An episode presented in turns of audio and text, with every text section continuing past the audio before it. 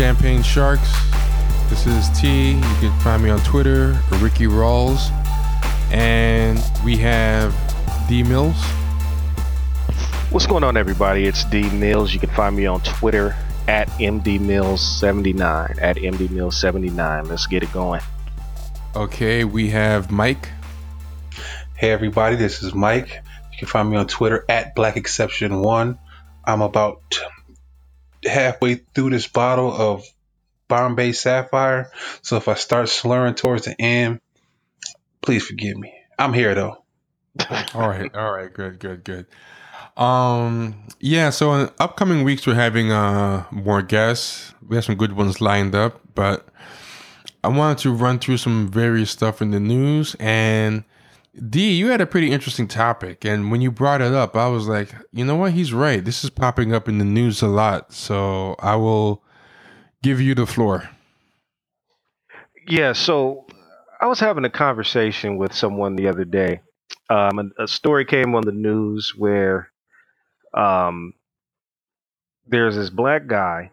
Well, actually, I'll take it back. A, a story. I saw a story on the internet where this brother had uh, I don't want to call him a brother, but a black guy. He kidnapped his ex girlfriend, kidnapped his ex girlfriend, and um, took her to an abandoned building. And I guess he proceeded to assault her and do different types of stuff. And the girl's parents and her family ended up banding together to mount a rescue effort, and they actually beat the SWAT team to the location. They found where she was at, and they went in there, and they ended up uh, shooting and killing the guy and rescuing the uh, the woman. Yeah. Oh, so the family shot him. Yeah, the family shot him and killed the guy and, okay. and got her out of there.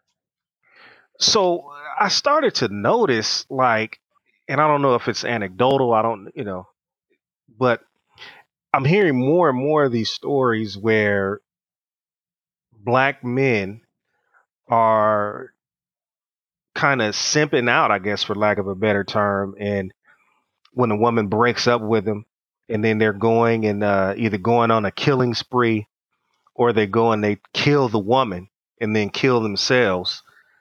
And it's not something that I'm used to hearing about. It seems like it's a relatively new phenomenon. So I was I told T about it, to, you know, to see what he thought about it. He said, you know, it's kind of a new thing to him too. And you see a lot of these stories that keep coming up in the news of late. And I'm talking about like the past two or three years I've noticed a slight uptick in stories like that. Not in the types of stories where like you catch the woman, you know, cheating with a, a mate or uh, another guy or something like that, and then the guy goes and kills him. I mean, that's bad enough, but you know, those are the passion murders or what have you, crimes of passion.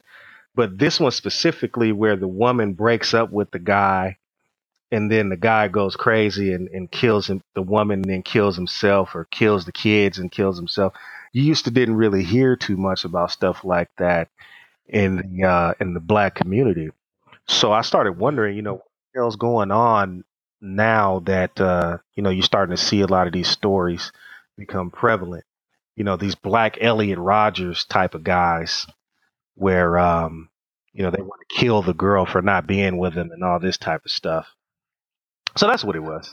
Uh, going on, I think there's a more benign version of that going on of uh, black people doing white type of things, but kind of in a positive, in a supposedly positive way.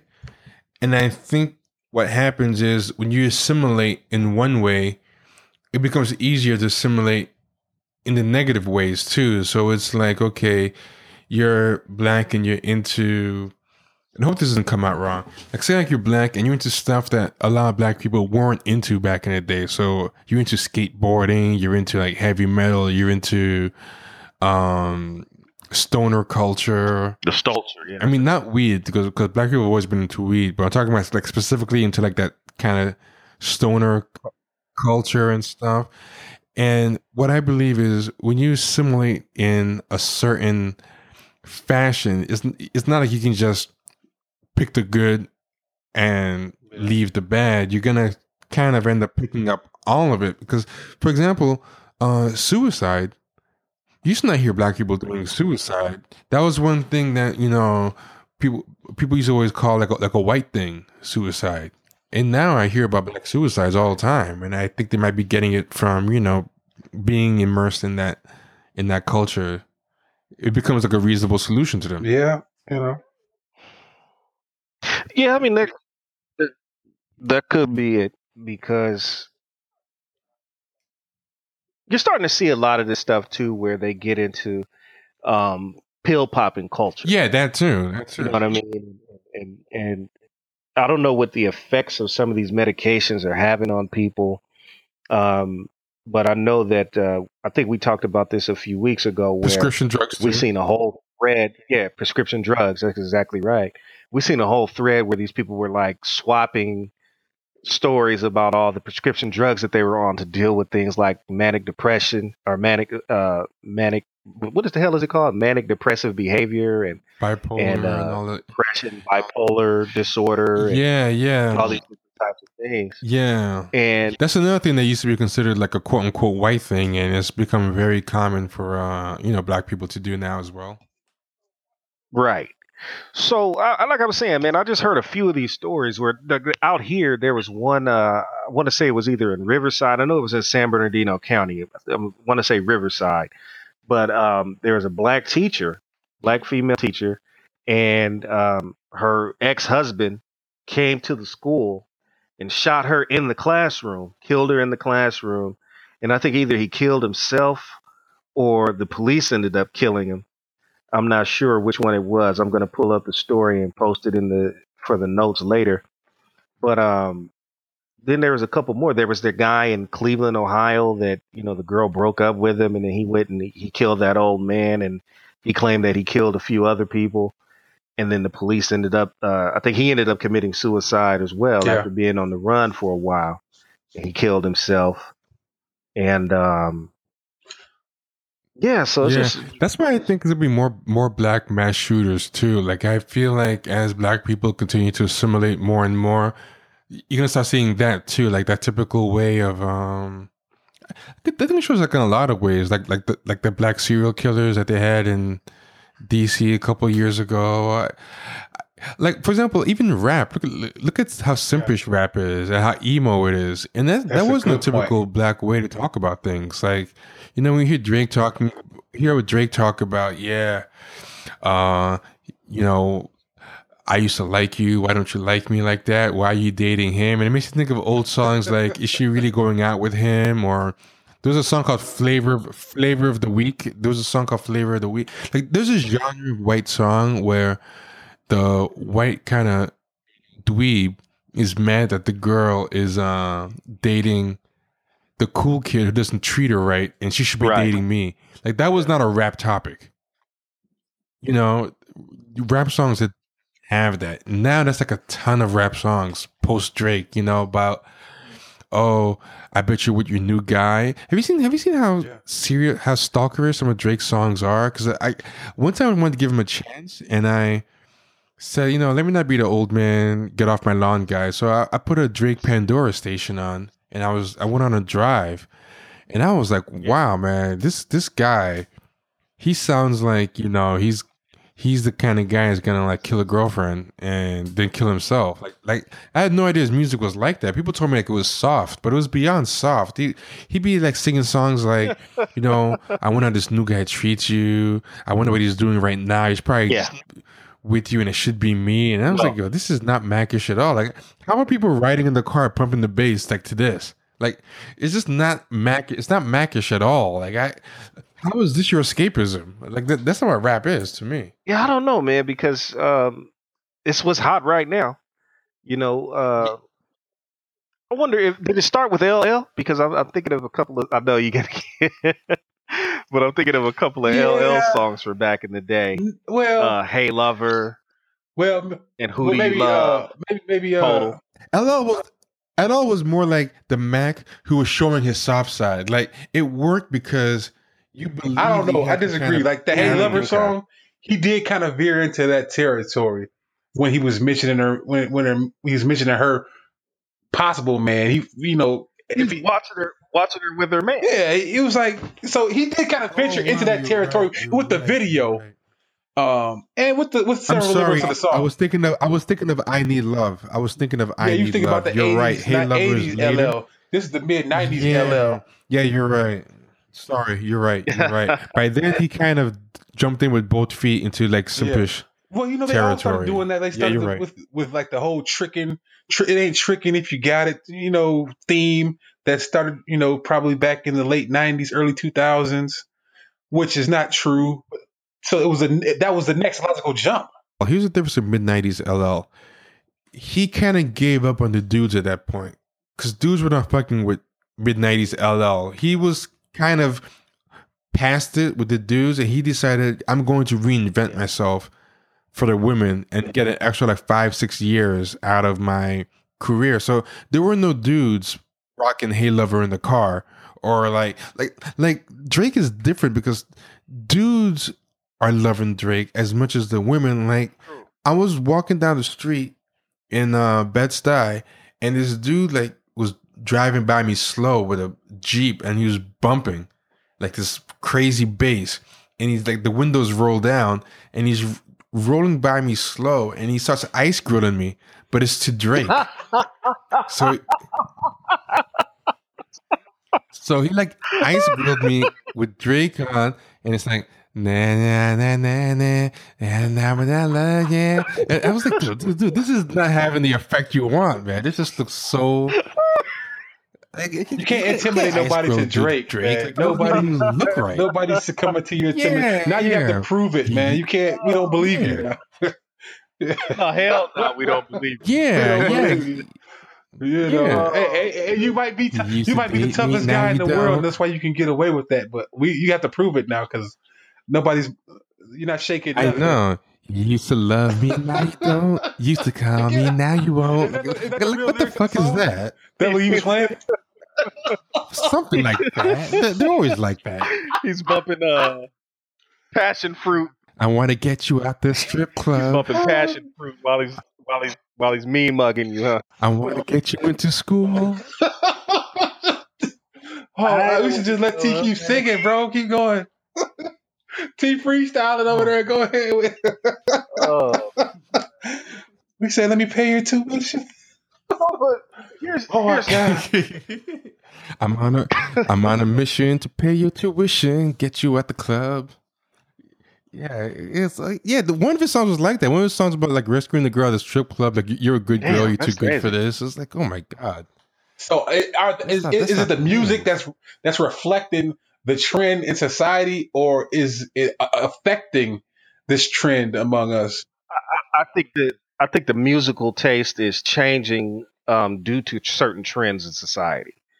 Like, I don't think. Yeah, I think it's a symptom. I think it's a symptom, not yeah, not a cause. These dudes are not. I, I don't think they're trend set. Like there was no way that Drake would have been able to flourish in the in the nineties.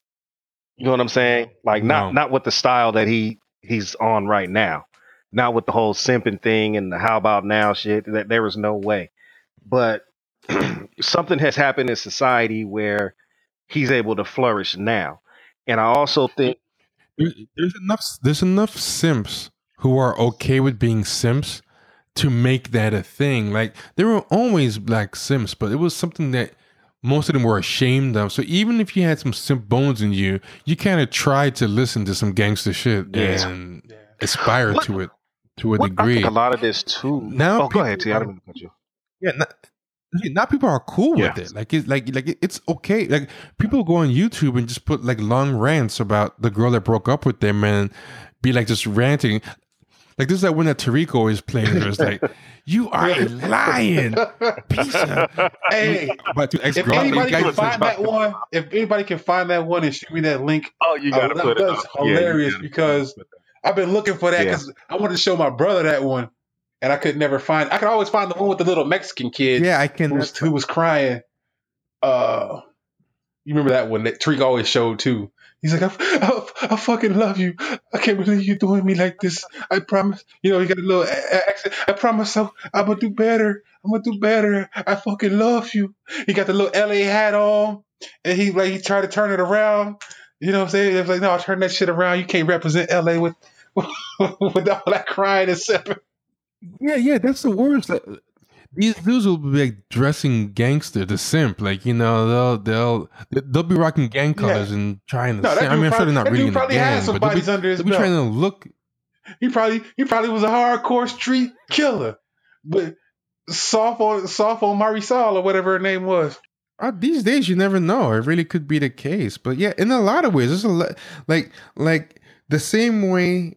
I know I'm repeating myself, but yeah, I think the same way it became okay for black kids to do yeah. certain harmless things that white people do. Because because because now, for example, I see all these black kids wearing like heavy metal shirts, and I remember you could not wear a heavy metal nah. shirt in like the nah. 80s or 90s. Like you look like a weirdo. Even like like even me, I would listen sometimes to other types yeah. of music, but I never tried to dress it. Everybody or advertise did. Everybody it. it was just something did, that I did because, in my house. You know, we had to. you'd be on the radio. you'd be searching through the radio. I know people don't turn the dial like we used to do back in the day, but you know sometimes you can't get nothing, and then you you know you turn on. You know you get there and it's Metallica, and you listening to it. It's like oh, this kind of you know. Yeah. So that becomes a guilty pleasure. Yeah, yeah. Or, or like or like MTV, like maybe because the video is really catchy, you end up watching yeah. it, and then you end up saying, "Oh wait, this song's not bad." Like like the video got my attention, but the song kept me. And next thing you know, like like Duran Duran got me like that. Like you know, Duran Duran yeah. like these videos with like all these like pretty girls, and I watched them, and I started liking the music. And then to this day, I'm a Duran Duran fan, but I didn't go and like get my hair feathered and try to walk around the hood like that. I would have you know, but, but now dudes will do that. Notorious. Yeah, like like now dudes will do that. Dudes will like I don't know what it takes you to get beat up now in the black community, but I mean I see kids doing stuff where it's like in a way I'm like, oh wow, it's cool that you have that freedom of expression now. Like that you can do stuff now and you'll still be accepted. But at the same time, I think there's probably yeah, like you said, it's cool for like the harmless, the little harmless traits. Yeah, but adopting like like that that that that suicide one that you mentioned that's a big big thing. It's really shot up among black kids. Yeah. And uh there was a there was a there was one where like a little 10 year old jumped out of the window killed himself. No he stabbed he stabbed himself to death or something? Yeah it's weirdly destigmatized down there memphis? Yeah it's weirdly destigmatized in the black community now. It's what do you guys think has changed like in the way that we we process and deal with these issues in the community? Because obviously something has changed where if the rate has really gone up any, any significantly, it, what has changed where we were able to just process and deal with the things that we were able to deal with. I mean, coming out of slavery into Jim Crow, through the drug wars and all of that. I think black people are getting whiter and white people are getting blacker. And we're just, I think we're just kind of converging into something. You know, I'm not really sure what the end result is, but I mean, that's my unscientific theory. You know like, what I like, think, Vince? Yeah. Mm-hmm. I think we don't have a lot of the traditional black outlets that we used to have, like in terms of shows and things like that. You know, you have a rough week and then you get home and you sit down and you watch Martin or you watch Family Matters or some shit or any number of black shows that were on TV. You know, that was kind of like an outlet. But now. Oh, I I agree, but I think we're saying the same thing in a way because okay. I mean, we've said this before about how today's black shows they're kind of infused or imbued with a certain level of whiteness or white consciousness that the right. old ones weren't. Like when you watch Blackish, you can like feel like the white footprint on it. You can feel like it's kind of made for that that new type of cultural mulatto, like you know that person who has a foot in both worlds. Right. And the values don't feel like as black as the other ones. Like like it's meant to, you know, be for that black kid who's around a lot of white people or that person that works around a lot of white people or something like rock.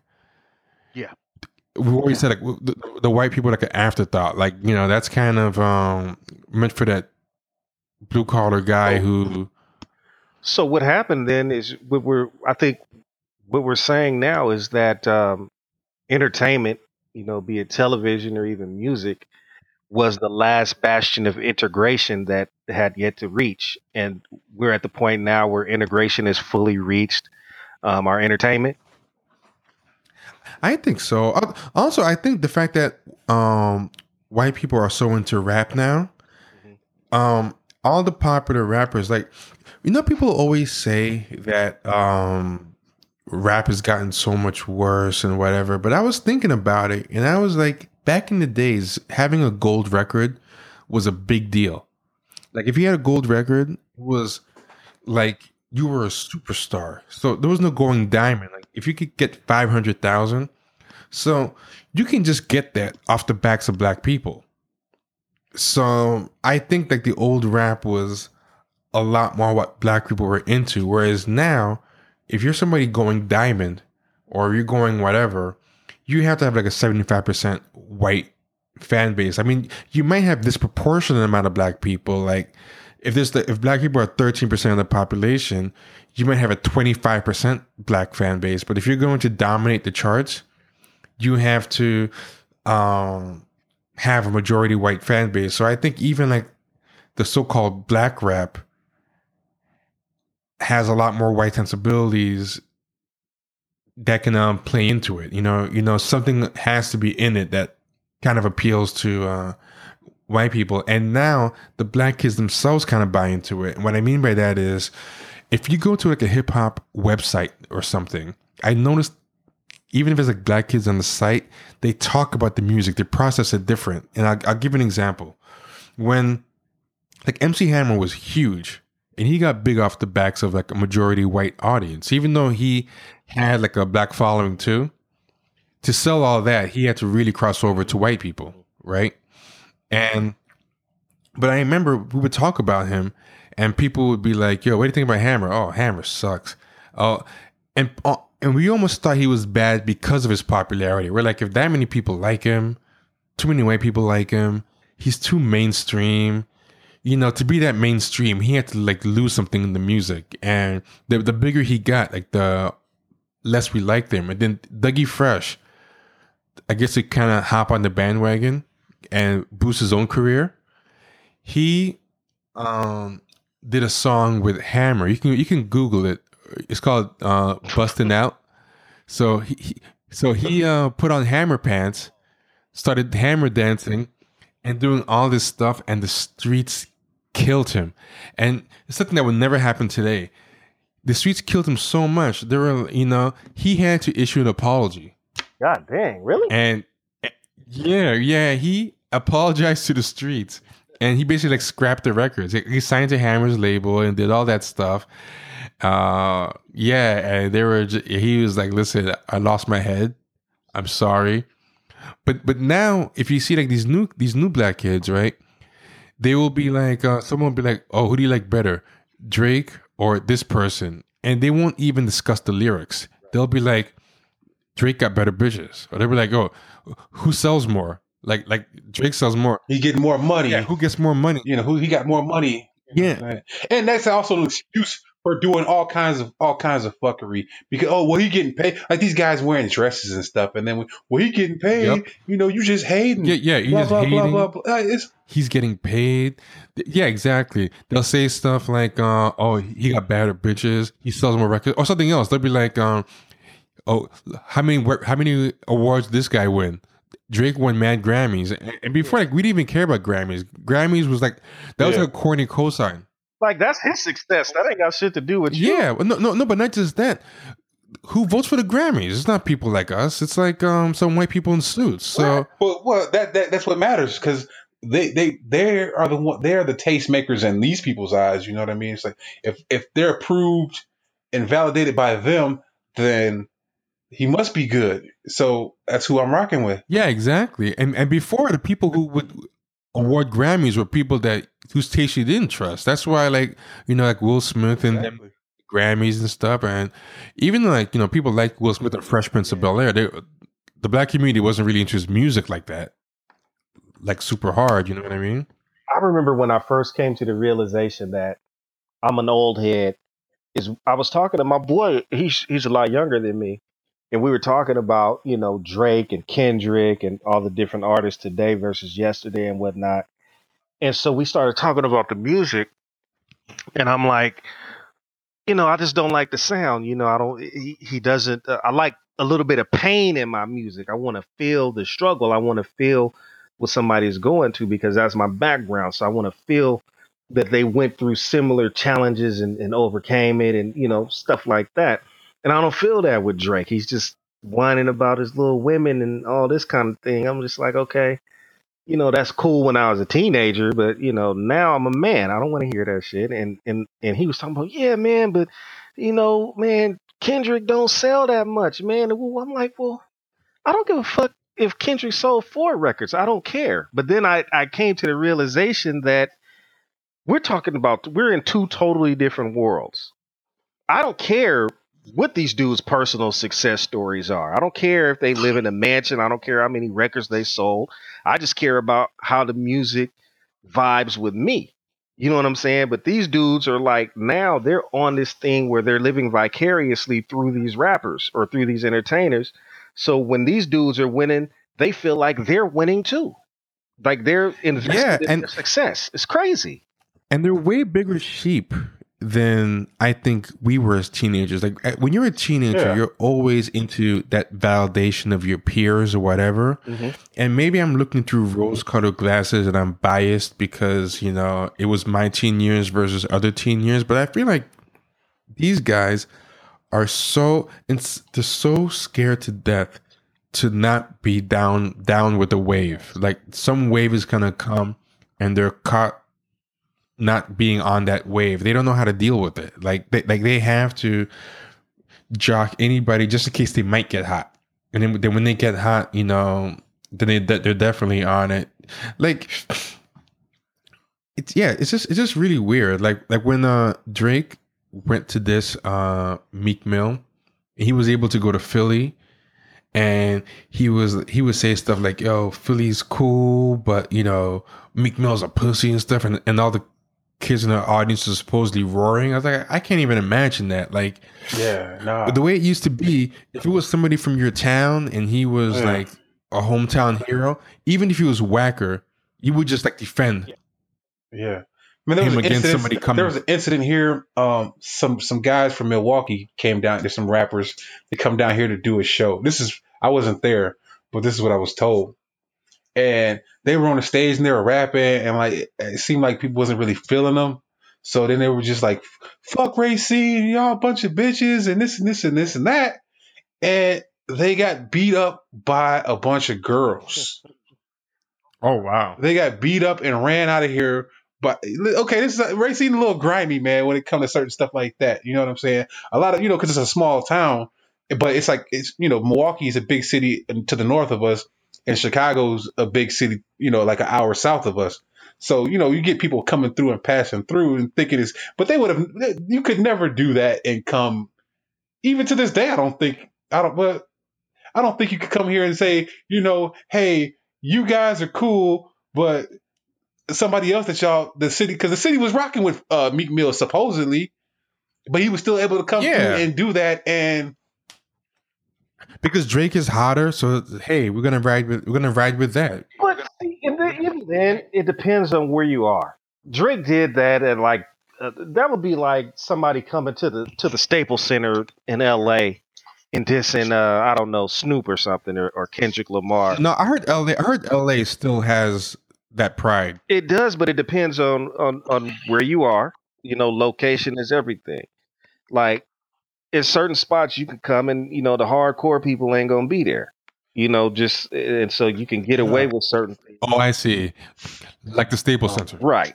And then there's other places you go in la that if you try that you know you you may not make it out of there in one piece. So it, it just really depends on where you are. That makes sense. If the old days had today's uh ethics if the old days had today's ethics like uh if if Run DMC or someone else dissed Hammer, right? And you know, people would ride with Hammer. And right. if Hammer came to the Madison Square Garden, they would and he started dissing Run DMC, but said, Hey, New York, you're cool, but Run DMC is whack. They'd be like, Oh yeah, Run DMC is whack. Hammer, you sell one million. Run DMC is like um just going gold. Like Well, you remember when Suge Knight was at that award show in New York and he made that statement that was kind of like a yeah. veiled statement about Puff Daddy, and the crowd instantly started booing him. And then when Snoop came up and Dre was yeah. there, they started booing them too. So I mean, that, even even as even as late as the mid '90s, yeah, was, yeah, you you couldn't do that, man. And yeah, yeah, uh, yeah, yeah. I'll tell you something that I'll tell you something that was way different about the big '90s. I think it's a great example. Uh, LA used to destroy New York in sales, and people in New York would still, you know, ride for their people. Like people liked the Chronic. People liked um like people liked West Coast people, but they right. weren't going to throw New York people under the bus. Yeah, for yeah. West Coast people, you know, they, they, they would be like, "We listen to your albums or whatever," but we're going to represent, and that's how it, that's how it should be. People in LA should be the same way, you know. You should represent, but now people.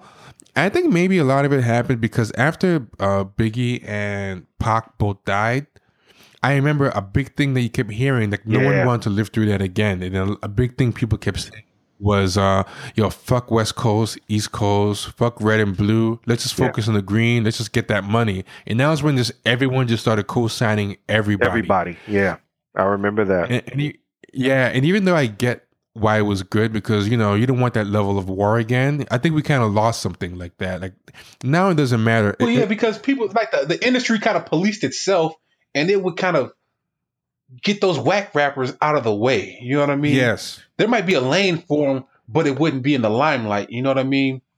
Like it, they would they kind of self policed in that regard. Yeah. And, uh, yeah, and if all that matters is who's popular, then at the end of the day, white people are going to dictate who black people listen to because exactly. it's because of the majority. Yeah, it's going to be white. Consume Most of the hip hop. Yeah, before white people couldn't do that. Like white people couldn't make vanilla ice pop in the black community. They couldn't make hammer pop in the black black community. They couldn't do that because sales aren't what mattered. It was a certain type of authenticity and you know whatever. And that's why you see the state of rap now. It seems like you know, I mean, they're all catered to to to what the outsiders want, and now you have a situation where you've got them dictating what is and what isn't real hip hop Oh yeah, you know what I mean. I you, you see who the um, the editor in chief of that Double XL magazine is. Now, these people are now the gatekeepers of who they they've crowned Eminem as the greatest of all time. Oh yeah, uh, and, and, and, and Drake, they, they shouldn't even be in a position to do that. Yeah. And Drake brought Eminem out at a concert, and he bowed down and said, "You know, I'm bringing out the goat, the greatest of all time." First of all, Drake shouldn't even be in the position to designate. You don't have permission right. to do that. Yeah, yeah, exactly. You're not even. In, you ain't invited culture. to the barbecue, homie. Yeah, exactly. exactly. Like you're not invited to the barbecue. You can't invite him. No disrespect to Eminem, you know, but oh yeah, yeah. I mean, I mean, Eminem is good at what he does, but I mean, th- this is what I always tell people when they try to tell me like, you know, Eminem is the goat, and I'm like, look, in my whole life, I have never heard an Eminem song in a black club. Mm. Never. You know Man. what? Think about it. Have wow. you ever heard it? No, I, have heard I've heard him getting I've heard never. Eminem songs being played on the streets, but never inside of a club. Yeah, I've heard that. I've ne- no, never, never I've even ne- at a house party. Never. I've never been on a hip hop dance floor and an Eminem song is played. And whenever I bring that up, everybody stops and thinks, and they always agree. You know, I will even, I'll even add, I will even add one more thing. I went to one party uh, where they tried to play an Eminem song and it destroyed the vibe on the dance floor. The, they, they tried to play my, my, name is uh, Slim Shady, oh, that yeah, first one. Definitely not. Mm. You can't dance. That's the it. wrong. That's the wrong one to play anyway. But, yeah, yeah. You but, know, Irv, Irv Gotti, um, the uh, the former CEO of uh, Murder Inc. What was that? Uh, Murder, Murder Inc. Inc. Murder Inc. You know, obviously they had a beef with Eminem, but he made a good point that I thought was fair, and he was like, you know what, Eminem He's great at what he does. You know, he's great at what he does. He said, but think about it like this. You think, imagine Eminem rapping, It's a Hard Knock Life. He said, that's still a dope song, right? And he would still get love for that. He said, but imagine Jay Z rapping, My Name Is. Would he get the same kind of love? Mm. They would clown him. So he was saying that the bar was set differently for Eminem. Yeah, that's, a, that's an interesting. It's, it's true. That's a very good point. Yeah, yeah, yeah. Exactly, exactly. Like, like, well, same thing with the same thing with the Beastie Boys. Like, if if three black guys rap like the Beastie Boys, would they be yeah. geniuses that they're considered today? They would be like kind of laughed out of town. And I say this as someone who enjoys the Beastie Boys. Me like, too. You know, I, I, I enjoy them, but let's be honest. If three black guys rap like the Beastie Boys, they'll be kind of uh, well, forgettable. I, I, I, do think that but, with but yeah, a a white artist coming into his own in the hip hop golden age when the Beasties came around, you had to have a unique sound. You couldn't come in trying to sound like uh, Everlast or some shit because people would clown you. You know, people would. We don't yeah. like that wigger type of thing. We don't like that, right? So yeah, that's a good point. Come, that's a good point. They have to yeah. have a very unique sound, and so maybe that's why they can flourish because they they kind of curve their own lane in order to get. We're feeling it. We're like, damn, you know, I'm feeling that. I wouldn't do it, but I'm feeling it the way that they're doing it. You know what I'm saying? And and so yeah. they have to do that. Yeah, yeah. Because you and I'll say a lot of these a lot of these black acts, I think they came up on Eminem. Like a lot of them, I think you know, especially like these black kids who grew up in the suburbs who went to rap. Because I know, like, uh, Tyler the Creator said he went to the suburbs and was mostly around white kids. He said he mostly grew up around white kids. He didn't fit in with the black kids. Tyler the Creator. That's what that's, that's what he said. I believe him. And that you know, yeah, yeah. But if you know, it's like uh, Tyler the Creator has a real like juggalo Eminem kind of vibe. Always rapping about raping people and. Yeah you know, like like gross shit and pills and all that stuff.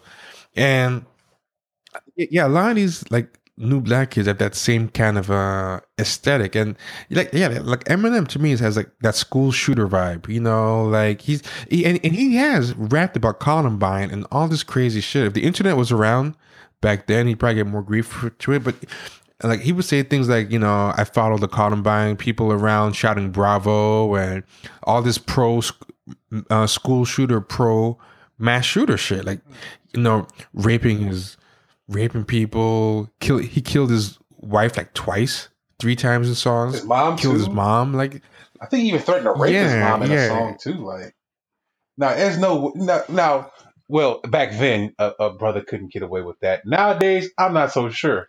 No, maybe. Yeah, yeah. There's this guy Esham in Detroit who I who they say is like a black guy who started like a lot of that, but I think you know most black people would find that guy a weirdo. Yeah. Now, if he came out, he'd well, probably horror, horror. Well, I think like yeah, there's a lot yeah. of horrorcore. Yeah, I was rap. gonna say yeah. Out here on the West Coast, horrorcore has been has been pretty. I don't want to say popular, but it's been around for a long time out here. You know, since it's a niche. It's a niche. Uh, it's a, yeah. you know, it's got its own lane. Brotha Lynch type of Brotha Lynch, Brotha Lynch yeah. type of thing going Brother on. Brotha Lynch. Uh, but the one thing, but the one thing I remember about the black horrorcore was that it was more. It still kind of had like a Macish vibe to it, like you know, like I'm still in control, as opposed to like I'm bullied. Like like I feel like Eminem is more like I'm the bully who's going going to go and get the tools from the shed and make all the bullies pay. And I feel like the black horrorcore wasn't really kind of like that. You know what I mean? Yeah. Well, no, the the black horrorcore that I grew up on, Brotha Lynch, they were actually yeah, exactly. gangsters. Yeah, gang Those dudes were those dudes were Crips. They were gangbangers. So, you know, they weren't going to come at it from the perspective of kids that were being bullied. They were coming at it from the perspective of the streets. You know, it wasn't emo. Right. It wasn't that emo shit. Yeah, whereas Eminem was that kind of emo, like like it's it's aggressively emo. It's kind of like what you say, like you know, aggressively passive or aggressively. It's like it's aggressively um, misanthropically emo, but it's still very uh, emo. Yeah. That's. I just want to tie it into your original point. I I think that convergence of culture and whatever. I just want to say the reason we're talking about it. I think it ties into that terrorist simp that you're seeing in the black community. Yeah, right yeah, yeah. Well, I think I, I, think I, I just wanted to also with the in. fact that you know I think the home used to be kind of a refuge from that sort of influence to a larger degree than it is now, and so you know with the TV and the internet and all that, it's really exposing our young people mm. to you know these types of outside influences. I yeah, yeah, I think it's yeah. everything you guys said. Um, there's no refuge anymore. Like when you go out into the real world, it used to be you go out into the world, you deal with racism, white supremacy, all the stresses of your work, and then you come home and you shut all that out and you smoke your weed or whatever and you watch Martin or whatever. You're Martin, you're living single, whatever. You're in a black world when you get home. Now you don't have that. Yeah, Blackish is right. not a Blackish is not a black world. yeah. Anymore. Even the shows with the primarily black cast have a vastly different experience than um, the ones that we grew up with, right? Even they're still like oh, yeah, yeah, or yeah, whatever, they have a very um, Caucasian slanted lens of things. And so the way that you do where do you go to deal with your problems? There is no outlet anymore, right? I mean, it's there's no escapism. And your music is and your rap music is all music right. that resonates with white people because you're choosing it by what's the most popular.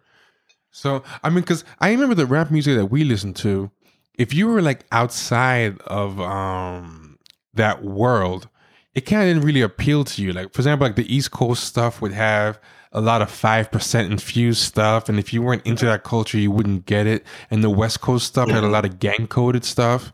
And if you weren't from there, you might not get it. So even like, not even all black people right. could understand each other's rap. Totally. You know, like I could enjoy NWA, but I would probably not get all the coded stuff out of it that you might get or get all the references.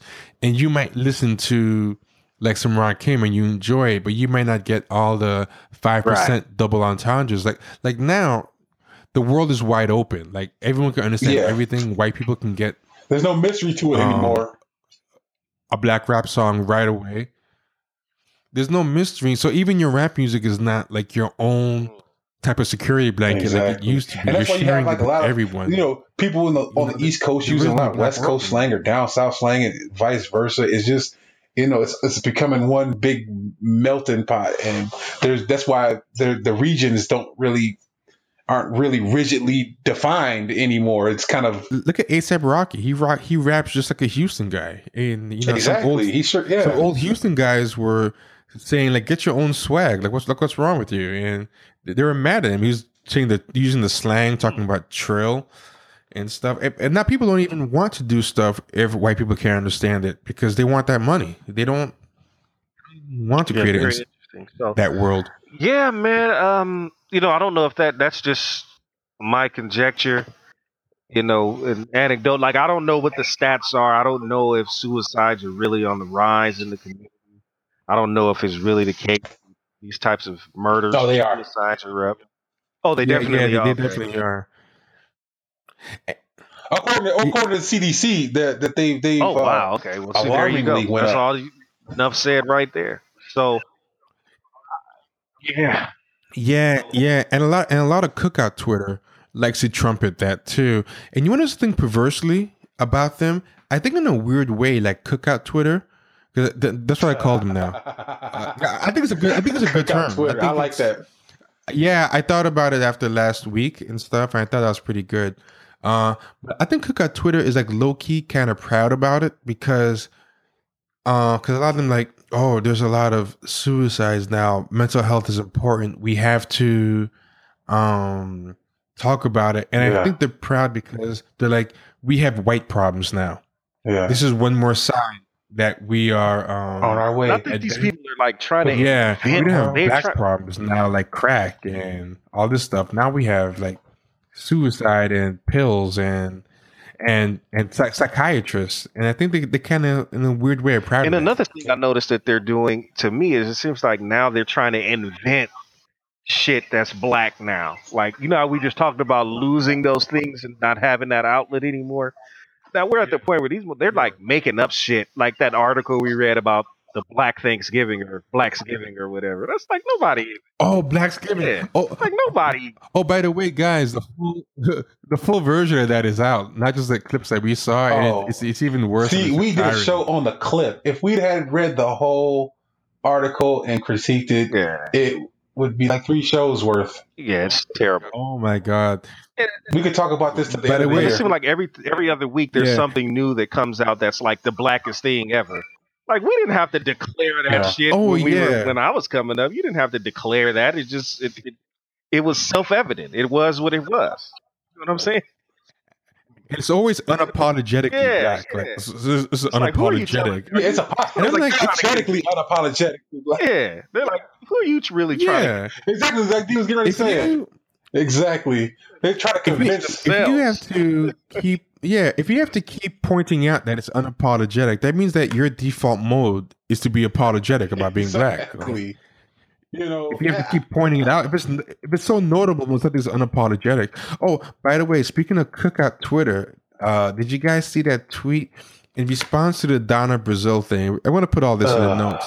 But in response to the Donna Brazile thing that happened, where Donna Brazile was falling out with the DNC, you know, a lot of these people are so over-identified with uh, white liberals. Like they're writing really hard for the, for the Democrats. Like a lot of black, a lot of black neoliberals or, or or Negro liberals are rushing to throw uh, Donna Brazile under the bus as loudly and performatively as possible uh, to impress um you yeah. know the white liberal followers whatever so the girl Akilah Hughes Akilah Hughes the one that we discussed last week who we had an episode last week where we discussed Akilah Hughes who had that video uh, it's your first black girlfriend all about you know teaching white guys how to date, you know, their first black girlfriend, like a PSA.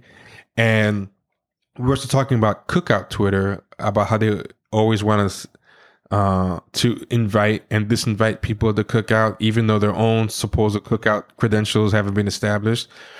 She comes out and everyone kept sending this to me. You know how you always ask how did I find this crazy stuff, and I say because uh, people send it to me. Like ten people sent this to me.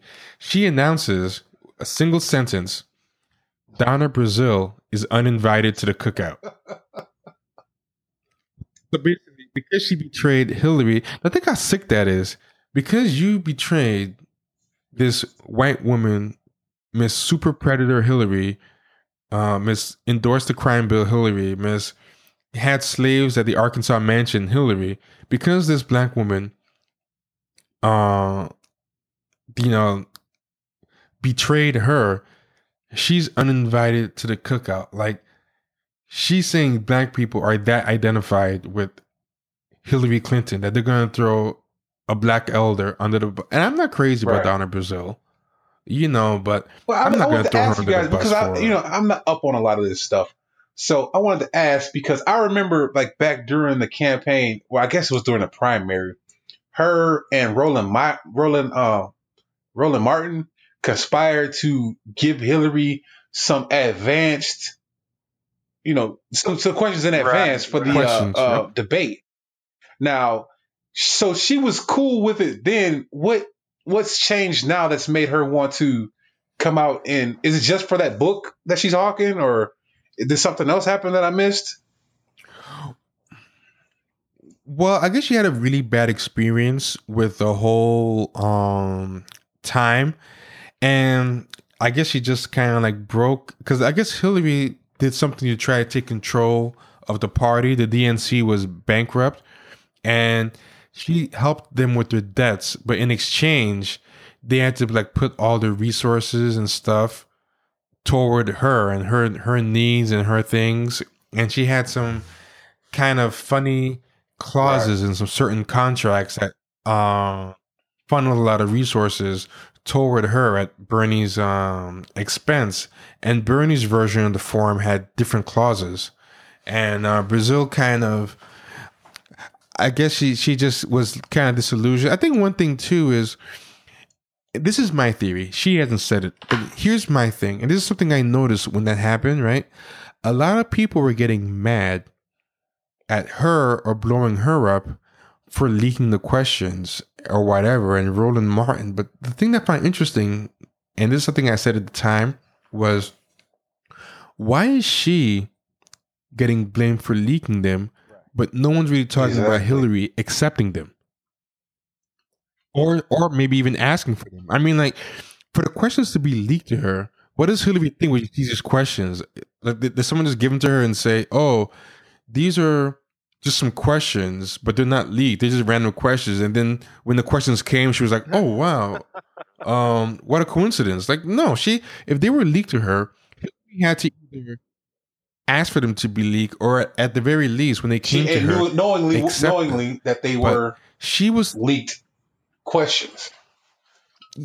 Yeah, and I find it interesting that Brazile's um, reputation was sullied by it, but Hillary kind of got off clean on it, and I, I have to think that probably embittered her to a degree, and she kind of realized, wow, you know, yeah, yeah, I'm. I'm the black person. I'm the, I'm the fall on your sword um, kind of person. I get thrown under the I bus. I get this. You know, I gotta.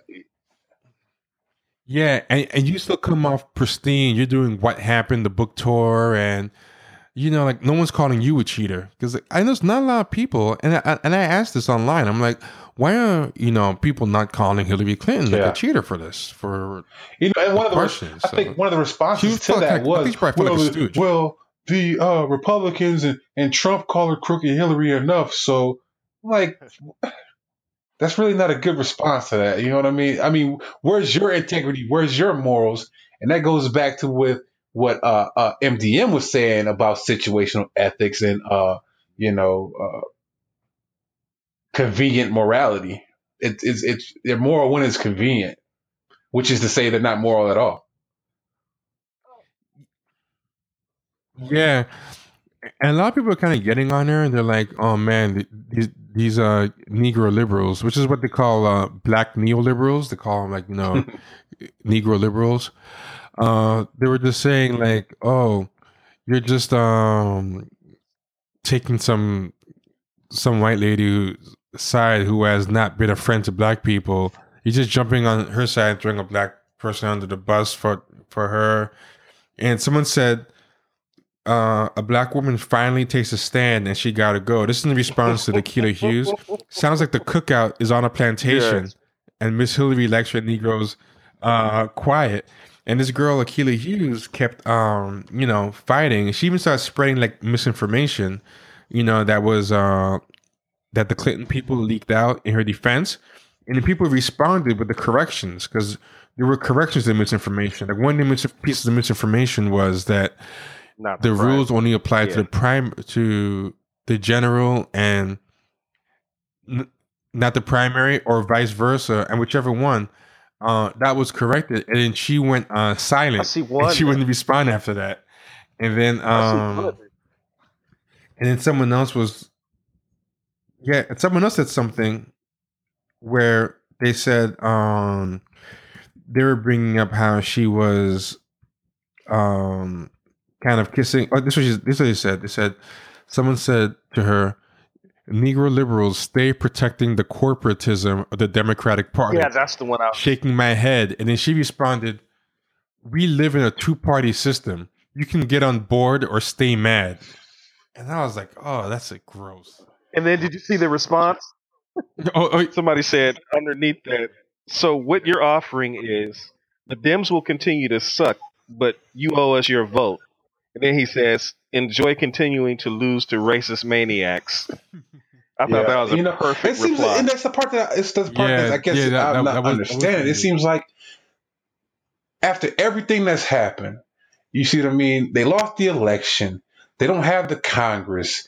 They don't have the governorship of majority of the states or their legislators, their legislation uh, houses. And like it seems like they they they haven't taken a cue. They haven't taken that as a cue that they're not resonating with people.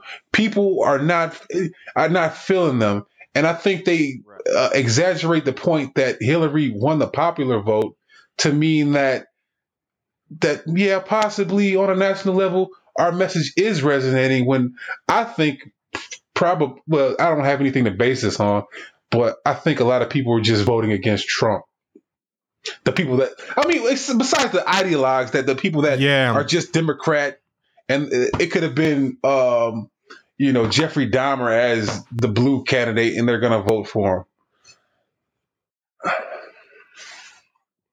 And something funny about their whole uh, "when the popular vote" thing is, for all their hatred of Bernie and Bernie Bros, it's been proven that a vast majority of Bernie people held their nose yeah. and voted for what they thought was a lesser of two evils.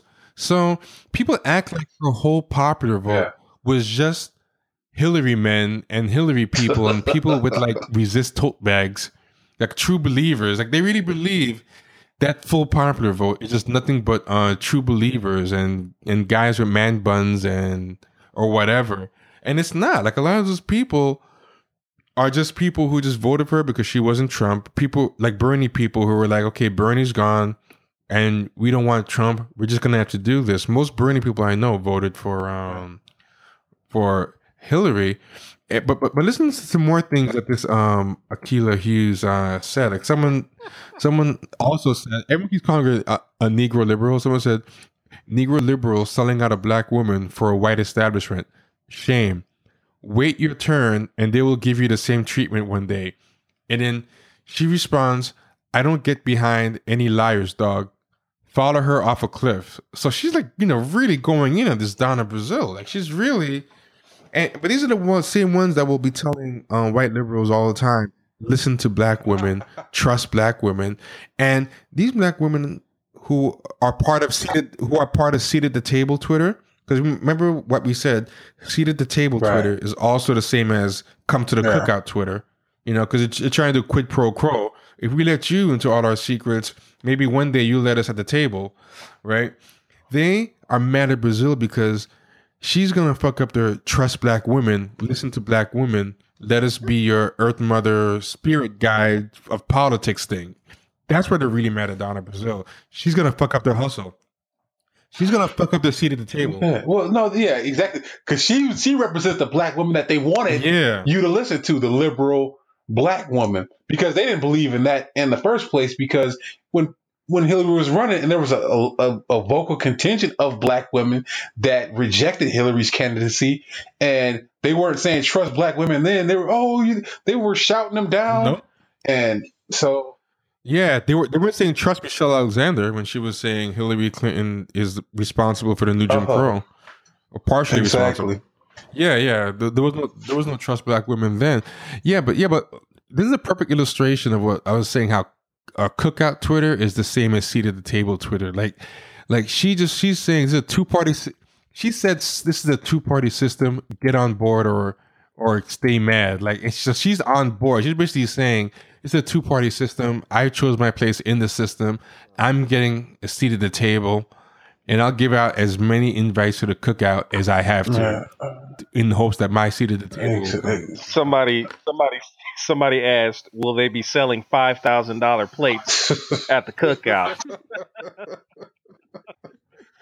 Man, you know that's it's just crazy to me. Like it's, and I don't see. You know, I thought after I, I, you know, this Trump thing, I, I, saw it sent them reeling, and I knew that it you know it stung. And you you saw that from the reactions people crying and people having emotional breakdowns and talking about they need therapists at work and all this crap. Well i, I thought they would bounce yeah. back. Like i thought they would have a, come up with a strategy. I thought they would oh i didn't. Huh? You oh you didn't? You had no faith that they would revamp oh their, no no. revamp their if you listen if you listen to my Chapo appearance uh, when I went to Chapo Trap, Trap House after the uh, election, oh, the prophecy I went there one? and predicted. Yeah, yeah, I predicted they, they were going to get crazy. You did say that, and, and they proved. I remember that. I remember yeah, that. I said because they asked me that. They said, "Do you think everyone's going to come together?" And I said, "No, this is a cult. Cults get crazier when the prophecy fails, mm. and they've proved." Yeah, I remember that. I remember that now. I remember that. i am very proud of that prediction. They are. I knew they were, they were going to get this nuts. That's why I said just keep fighting with them because they're not going to be ready to uh, to play ball with you. This is going to go crazy. Like you might as well just finish said, them off. Somebody said y'all cooking up shit anyway. Somebody said, laughing my ass off, dry ass cookout, nobody gives a fuck. So, what do we have to look forward to for the opposition? You know what I mean? As far as like who who is gonna I mean, I guess they've been floating Kamala Harris around and that's just really doesn't seem like it's well, right now you... right now we're in the sheepdogging phase. So they're trying to attack and, and herd in all of the uh the people that are straying right oh, now. Oh, the so sheep. That's, that's, a good. That's a good one. Yeah. Yep. Yeah, that's Very what well, good, right good now. one. And uh, what's going to happen is they're going to. There's too many sheep. There's too they're many. Not doing a good job at it. Wandering off, right? Exactly. Too many sheep yeah. wandering off the farm right now, so they're going to have a lot of sheep dogging to do.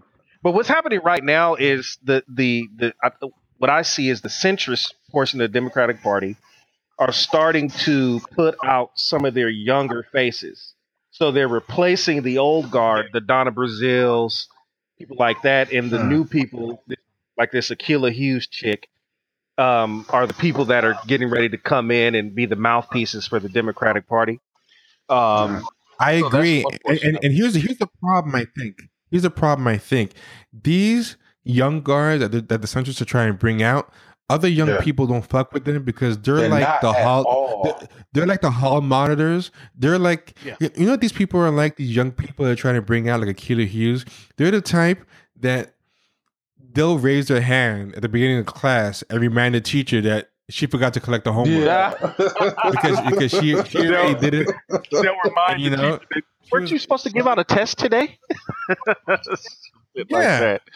Like you said you were going to give Mike a blue um, slip. Yeah. You said you were going to give him a blue slip for running his mouth in the back of the classroom. Yeah.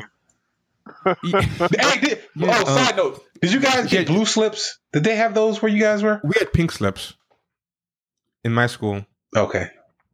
That have well, like like the blue slips were like, it was like it was like four copies with the uh, with the carbon paper in between. So like the teacher would write the top layer would be blue, and I think that's the layer that got sent home to your parents. And then like I think the pink one went into your file, but there's like a blue, a yellow, and a pink one with carbon. I had a file. Man, I had a file the size of a phone book. I, I couldn't tell you, bro. uh, yeah, but like the the left the left leaning guys, like the more uh I guess you would call them more progressive or the socialist wing of the party, I guess. Yeah. They have become a lot more vocal. Oh yeah. They, are giving these people a lot of hell. Kamala's gonna have an uphill battle with, you know, trying to because these guys there seems like it'd be a real fight in the Democratic or, or I guess a, so-called left to the left to the left center area of yeah. politics. They're struggling. Oh, yeah. And a lot of these young black people don't fuck yeah. with the Akilah Hughes of the world too, because if you go through this thread, right. there's so much, there's so much blavity blacks talk, and everybody's calling her yeah. blavity black. like I was laughing, yeah. I didn't realize how much that term caught on, but there's like people left and right saying, "Be quiet, blavity black." Blavity black side of the game. Yeah, yeah, yeah, yeah. Definitely, you know definitely. Is, is this fight is going to be going on, and there's going to be some people hedging their they're, they're kind of hanging back in the cut to see what comes out. You know what I'm saying? Yeah. You see the young people fighting because they're realizing for the first time that like the the the left wing of the party is willing to take losses in order to strengthen the party. Yes. And that's something that hasn't happened before, at least not in recent times, where yeah, it felt like the Democratic Party was ready to take L's yeah. in order to, to strengthen the party long well, that, that's, that's, kind of mirroring what's, I think, I, sort of what's been going on with the Republicans. Like, you know, they were, they, you know, from the mid 90s on, they have been increasing their strength. You know what I mean? Like they were taking a lot of losses before that, and it seems like they did learn that lesson, and they were willing to think more long term as far as yeah. you know solidifying the faithful of the party, and they you know it's going to be an uphill battle trying to get them unseated across the board yeah, because the sheepdogging they're everywhere now. They think they're running everywhere. The, the sheepdogging it's not. There's too many breaches in the yeah. fence. you know, there's too many breaches in the fence. You got they they got too many avenues of escape, and you know, the, the fact that remaining uh, remaining in the pen is just not an attractive prospect for a lot of the sheep now. It's like, nah. you know, what are we doing here? What are we doing here? A lot of people are like, they're they're abandoning the ship, and yeah, you're trying to threaten people and shame people to stay in there because you can't compel them with your ideas. Uh, I want to add one last topic for the last 15 minutes because I feel like we have to talk about it. I'm going to put um, the audio in here, part of it, so people can hear it. But Tyrese uh, crying, mm, I think, mm, mm. I think, I think we have to talk about that under the heading, and this is uh, the mill suggestion. When is it time to log off? Mm. And yeah, I think Tyrese crying was a good example of time to log off.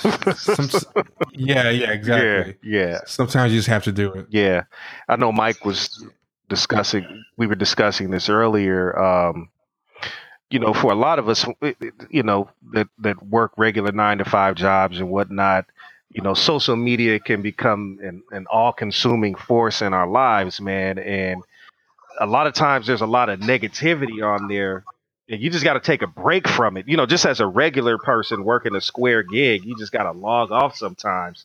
And so we're starting to see like a lot of these these people that are really in the public eye just having meltdowns for everybody to see. And I'm just like, brother, it's time for you to get off of the internet, man. Log off, get off of social media and go heal yourself, man. And exactly. that goes for for the celebrities out there down to the regular, every, average, everyday working man and woman. Look, man, sometimes you just got to get the fuck off of Twitter. You got to get off of Instagram or Facebook or whatever, man, and go deal with your own personal problems. You know. I think a lot of times that's easier said than done. I think this thing has become a full blown addiction for people. Yeah. And I think Tyrese is a perfect example of that because I think I was reading earlier today on Twitter that he came out on Instagram and was saying that Will Smith and Will and Jada, you know, slid him five mil on the low just to float him through this hard time that he's having and advised him to stay off of Instagram. And what he did was went to Instagram and posted about it. Mm. You see what I'm mm-hmm. saying? It's it's become a full blown yeah. addiction with these people. They it's it's a compulsion that they they can't seem to resist. And I don't. It, um, I don't know, people whose main avenue of social media, not just for just looking, but for actually communicating with people, people whose main social media for like beefing, for macking, whatever, is Instagram. I feel like tend to have the mm. worst impulse control. I don't know what it is. Like like they often tend to do the dumbest things. Like those athletes or comedians or actors or whatever who fuck with Instagram heavy. Like as bad as Trump is with Twitter, black celebrities on Instagram, they just lose their minds. Like they go into long beefs. Carmelo Anthony, uh, trying to get Lala back and and like begging on her photos and or like when people leave those long long ass captions to beef with somebody and they're always miss why why can't people spell when they're on Insta, Instagram? Like like what happens there? Have you ever noticed that? Like no one who uses Instagram heavy it's a di- it's, it's, a different quality of people that use Instagram because if you try if you do that if you do that too much on Twitter you're gonna get the the grammar police the uh, spell check police and they're going to ride mm-hmm. you to you know into into deletion of those comments. Instagram, yeah, and, and, and I, think, I, think, Twitter kind of forces you. Yeah, I think Twitter kind of forces you to be uh, concise and smart because they're 140 characters. Right, exactly. Which is getting ready to go away. Yeah. Exactly. Insta- so you have to be able to, yeah, you Instagram- know, a person that's able to condense. It is, you know, there's a lot of weighty topics on Twitter. So if you're able to condense a complex thought into a 140 character tweet or a or a thread of tweets. It takes a little bit of you know intellect to, yeah. to master the art of uh, making a coherent thread. Yeah. Even. Yeah, and if you start and if you start getting stupid in a thread on Twitter, people will start clowning oh, yeah. you before you even finish the thread, it almost works as a course correction. But you, you, you know, like people won't even let you like get into your fourth tweet before they start, you know, letting you know that you're you're having a meltdown. Sounds stupid, but Instagram, like you can just sit there and just really, really dig a hole for yourself before you hit send. Like you can just really make some bad yeah, choices. Do that. So I guess, I guess we should words. come up with some guidelines for these folks. Uh, you know, well, maybe it should be uh, uh, uh, platform specific. I don't know uh, of when it's time to check out, or at least take a maybe break. on the weekend or so. I know uh, one guy that doesn't tweet on. There's got to be a when Friday night hits, he's off of Twitter until Monday. So maybe start small like that. I like that. See, that's good. I like that. It's you know I like that. You know uh, you know, people, you know, if you're at work and you whatever, you tweeting, but when you got your free time, you know, and people got families, you know, you guys got wives and children, you know, I it might not seem like a lot, but you know, every little every minute you are you spent tweeting, you're taking away from interacting with your family, and I think overall that's been a detriment to society with our personal interactions. Some couples, some other. couples tweet together. Some couples tweet together, really? and, and that can be dangerous. I imagine. Oh yeah, yeah. I know somebody that, yeah, that um, their drug of choice, and you know, speaking of compulsions and all of that, it's kind of like a drug in a way. Their drug of choice in terms of social media, I guess, if you can consider YouTube to be social media, um, they just watch YouTube videos all day long. Like that's literally from the time they get home from from work they consume YouTube videos of nothing but just negative shit about black men. Like just the most vile negative shit from some of these oh, wow. some of these uh some of the more vile uh uh black feminists. They put some real crazy shit on on YouTube, man. It's crazy. Yeah. And this person just consumes that shit all day. Yeah. Um something that you're saying right now and it makes me want to go back to your first point about terrorist simps.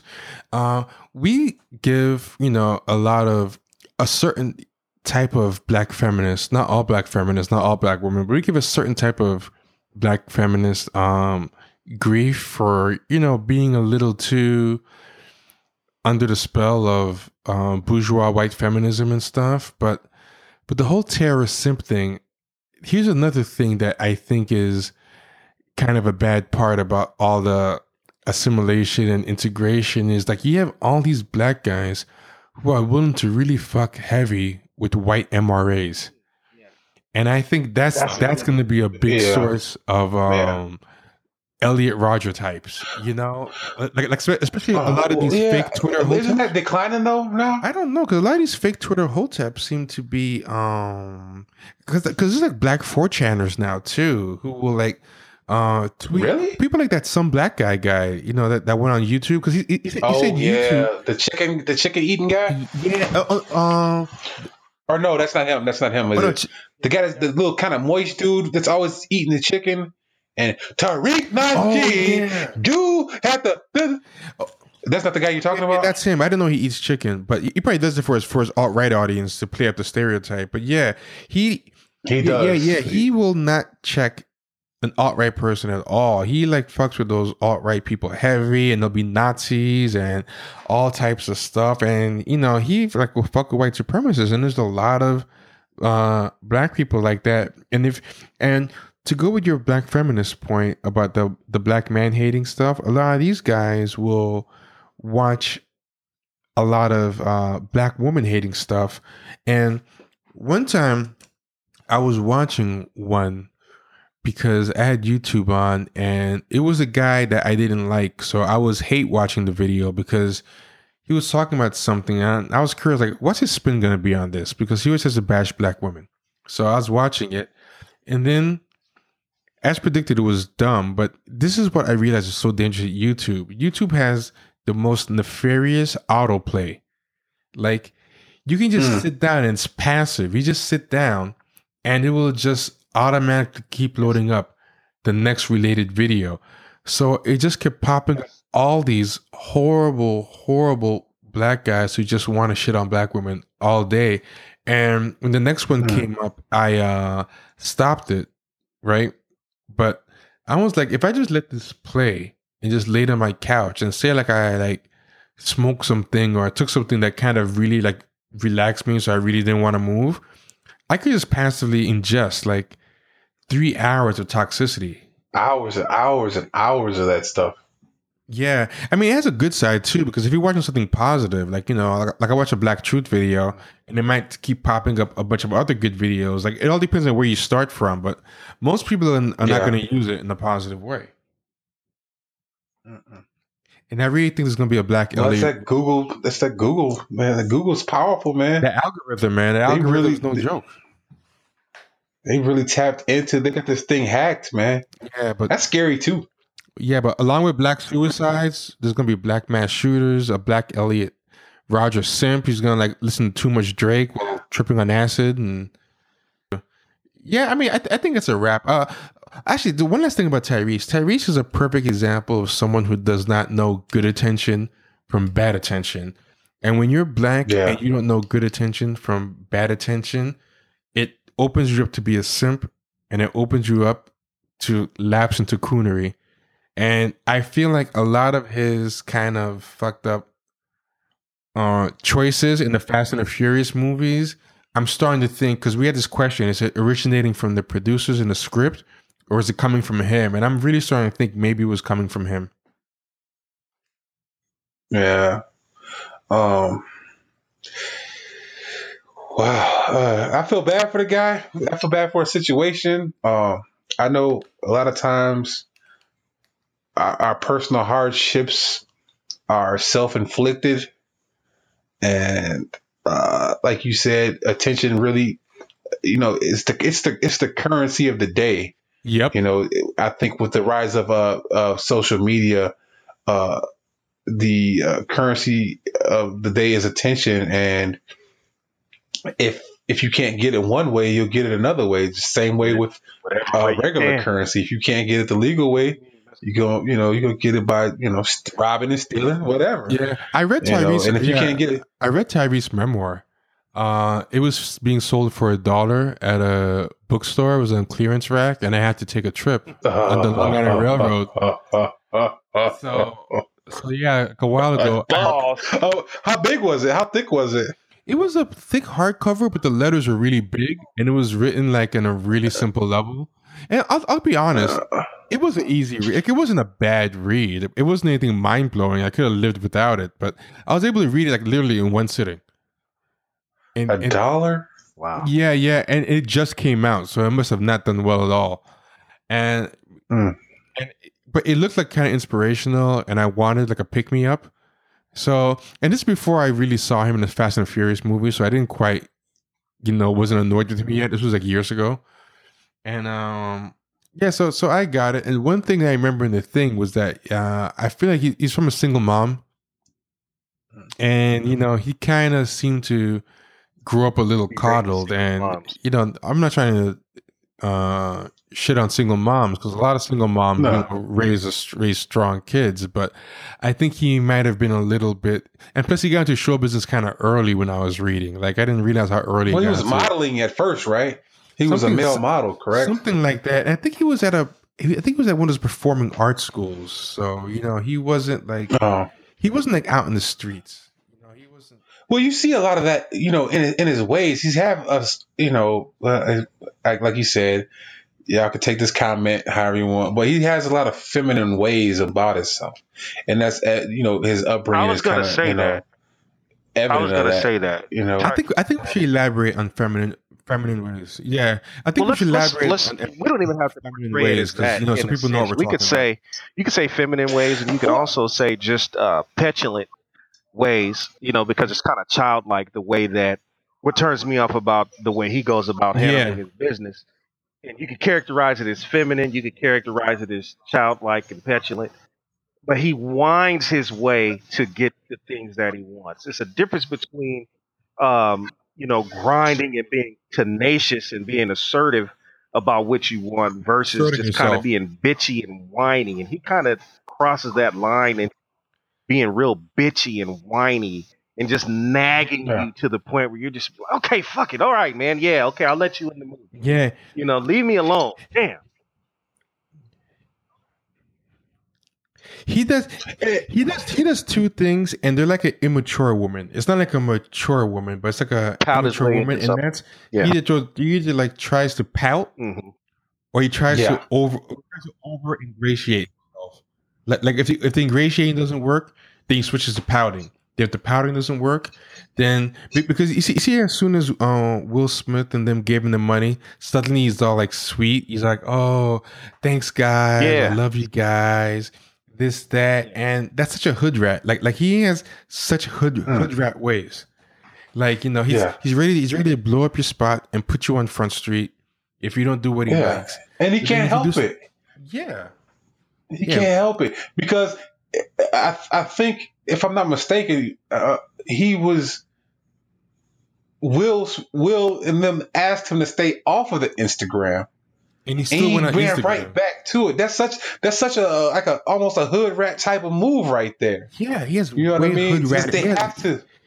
They always have to be the center to, of okay. attention. That's your center of yeah, attention. Let me rewind that that uh feminine ways thing and and, and and make that like hood rat woman type of ways. Like yes, yeah. yes, he's a lot. He's not like ways. not like a feminine, just like a hood rat woman type of way. Nah, about because, himself. Because because there's a graceful feminine way, and he's not even yeah. doing that. You would hope. Nah, you prefer that he's gonna if you're gonna be feminine, you would hope that he would be the graceful feminine type.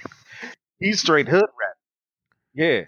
Demure. He, he, let me ask you guys a question. What movie have you seen him do in the past like 10 years besides a Fast and the Furious movie uh, there was one with him in Game. I forget what Baby it was boy. called, though. It was him, Game. The only one I yeah. remember is Baby Boy. I remember that one with him in Game. That was a, a only Baby reason I remember that yeah. is because Meagan Good's fine ass was in there. Uh, there was one that's been coming on TV lately uh, with uh, what's that guy John Leguizamo, uh, and, and uh, he was he was like a, a murderer robber but the really, I don't remember it. The only one I remember is Baby Boy. Oh, and um, the Fast and Furious movies. Yeah, oh, Baby Boy. Fast and Furious. Baby Boy was more than ten years ago. The oh, one with the was game. It last ten years? Yeah, yeah, that's what last ten years. Okay. The one, the one with the game was 2006. So that's 12 years ago. This is what exactly what he. This is exactly what he did, and this is another hood radish thing. He got one type of hustle that worked, and he didn't want to do anything else but stick with that one hustle. So he didn't do any other Furious thing. Yeah, once the Fast and uh. Furious started popping off, this dude didn't do like, like look at someone like The Rock. First off, The Rock is bigger in the Fast and the Furious than Tyrese is. But did he rest yeah. on his laurels? That dude no. starred in every single thing Hello? under the sun. That guy is always grinding. Like job. Tyrese, once he got the Fast and Furious popping, you know, it's kind of like you know, if, if a hood rat gets like a good, a good um, a good little grind hustle, going, little, little hustle going. Yeah, yeah. They'll just like not do any backup plan, and that's exactly what what he did. He just did nothing but Fast and Furious movies. He built up no back backup plan, and he's not even like the top guy in the Fast and the Furious. He's he's no, he's, he's always been a in the third, second tier or third tier character. He started off as a second tier character, the comic relief in part two, yeah. and then like they started adding characters, and he, he got further. No, part two. Yeah, part two, he was like a leading man, but he wasn't as good a leading man as Vin Diesel. But if he pushed, he could have uh, improved uh, I that role. He was technically a leading man, but he was still really subordinate to uh, yeah, Paul Walker in, in, in, in, the most ways. He was, but he was a far cry after. Yeah. Um, he, he was a far cry after. Um, I mean, no, it compared to what he became there. later. Yeah. Yeah. Yes. So he had no backup plan. So then once The Rock uh delays the um franchise by like a year, he can't eat because he has he has nothing else, no other uh, coals in the fire. Damn, I mean, any what he doing with his money? That's the you know that's the other thing. That's just like that's hood radish. That a lot of you know a lot of a lot of black folks have fallen prey to is is is not conserving your paper when you make it, not making smart decisions with your paper, and always thinking the checks are going to keep coming. Are you saying Tyrese is the is the chick uh, taking a, a, booty shot in the mirror and they got a mattress on the floor? Are you saying that, D. That's Mike? He's that he's, he's that motherfucker right there. You know, he got the mattress on the floor. He got clothes everywhere. You might. Hold on, I will add. I will add one more. He has when you look in the corner, the little baby peeking in in the corner of the boom shot. they were that hood rat taking the photo and he, they, they, they see a toddler. Okay, he's that's the mattress. Is he using a folding chair for, for a table? he using a folding chair for a man, table. Man. Is he taking selfies in a dirty using mirror? the bed as the ironing board. is he is he posing in front man. of a dirty mirror? no box spring. Yes, sir. That's him, bro.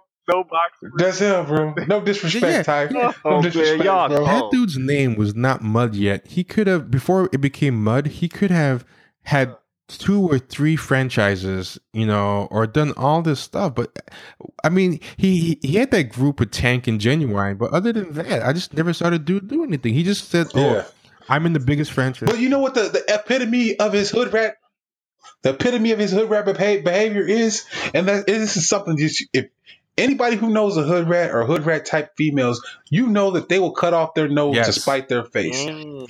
and regardless of whatever Rock did, you know that you're in a position where you can't really call his hand. So you should just shut up and did what you had to do. But a hood rat can't do that. They gotta yeah, yeah, yeah, yeah they gotta run their mouth, the and that's what he did. Earth. And he he he tore his ass yeah, with that. He threatened the Rock, saying, "Hey, you fuck with me, I'm gonna fuck with you." I won't be in the Fast and the Furious movies. It's like, nigga, you crazy? They could replace you so fucking yeah, fast. They will kill it, that character off so quick. It would be like, man, I'll, I would shave my head, go get a tan, and audition to be the next boy head black yeah, dude in that movie. Will actually get better if his character is not in it no more.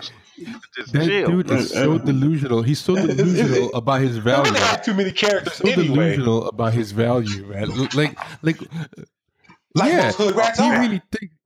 Like most hood rats are. His shucking and jiving and bugging his eyes and bad jokes. Like, come on, get real. Like, and I don't even really like The Rock's contribution to Fast and the Furious that much. Like I like The Rock, but I feel like his his Hobbs character is the uh, you know doesn't really add to the franchise to me. But it was gratuitous. Yeah, yeah, it was gratuitous. gratuitous yeah. But I know that people would rather have him there than Tyrese. I don't need to watch read the focus groups. I don't need to do anything to it just exactly. You don't have a show of hands. You don't even have to get a show of hands. It's just yeah. Everybody know Bye. Yeah, Bye. they're not even gonna. You love it. you love when a hood rat say, "Well, hell, I'm out of here." Oh shit! She don't say nothing else. She just leave. You, you know what I mean? When you threaten to leave and people don't say nothing because they hope you follow through with the threat. Yeah. Like, that's please. when you know you're in a bad spot. Please. You're in a bad spot. That's like your ex. Yeah. Yeah. Please. That's like your ex is choosing between you and like Halle Berry or Meagan Good in their prime. And you're like, listen, you better choose me or that millionaire bitch that looks like a supermodel. And it's like, okay. well, you ain't gonna never see your kids again, Tyrese. And it's like, hey, I, it's I, over I, for I'll you. Get some new ones. That's. I got a good, but I got some good stuff underneath Tyrese. Him. Yeah, Tyrese is like you said. They overvalue. Tyrese, they overestimate Tyrese, what they bring to the table. Tyrese, the, I don't even know the rat that's uh, taking pictures of uh, Kraft macaroni and cheese and half baked chicken, talking about struggle plates. He know he get you one of these. I feed my He, he ain't going. He ain't, he ain't going nowhere when I'm doing this. No. yes, Rock is going he somewhere, got, partner. He got, he got the he got the he got the real bread with corn kernels in it. Uh, talking about yeah, homemade cornbread. Tyrese got like the, got the, struggle, the struggle plates and like it like like oh, two, struggle plates, like two pity likes, like you know, and, and it's and it's like the mom, like so someone just feeling bad, just giving you a like.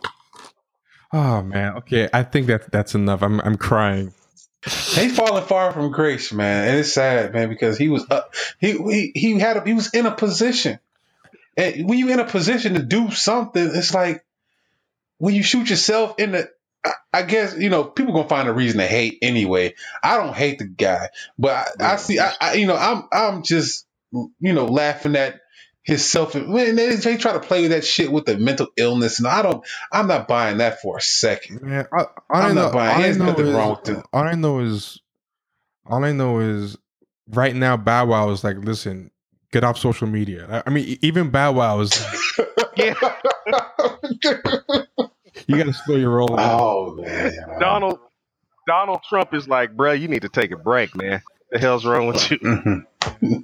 uh, they're gonna they're gonna have it. He's like becoming Roman Pearson in real life, man. He he is he's becoming his character. No, I think life. his character became him. I think maybe he was always like that. yeah, yeah. Because part two, Roman Pearce wasn't that bad, man. I think he, I think the character became him. I think he could not hold it in. I don't know.